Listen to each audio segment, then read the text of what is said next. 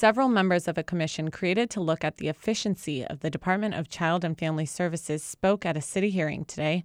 Ela Bernal reports on some of the recommendations the commission made. Gabriel Fernandez was eight years old when he died.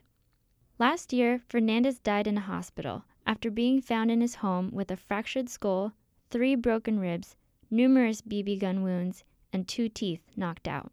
His mother and her boyfriend have since been charged with murder but the LA Department of Child and Family Services was also blamed. Undoubtedly, even that road out to eight year old Gabriel Fernandez's home in Palmdale was once paved with some good intentions. That's Leslie Gilbert Murray. She's on the Blue Ribbon Commission. The commission was created to investigate the Department of Child and Family Services and cases like Fernandez's.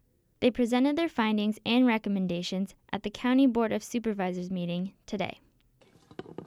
Good morning, supervisors. My Suggestions included creating an Office of Child Protection, decreasing caseloads, and increasing support for children placed with family members, or kinship care. Here's Commission Member Murray.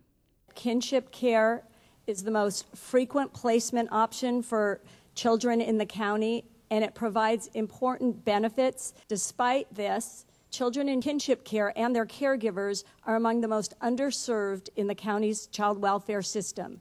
Supervisor Mark Ridley Thomas and others thanked the Commission for their hard work at the end of the meeting. I think it represents high quality work, thorough work, and I believe that it is a potential breakthrough moment. But other supervisors weren't so impressed. Here's Supervisor Zev Yaroslavsky.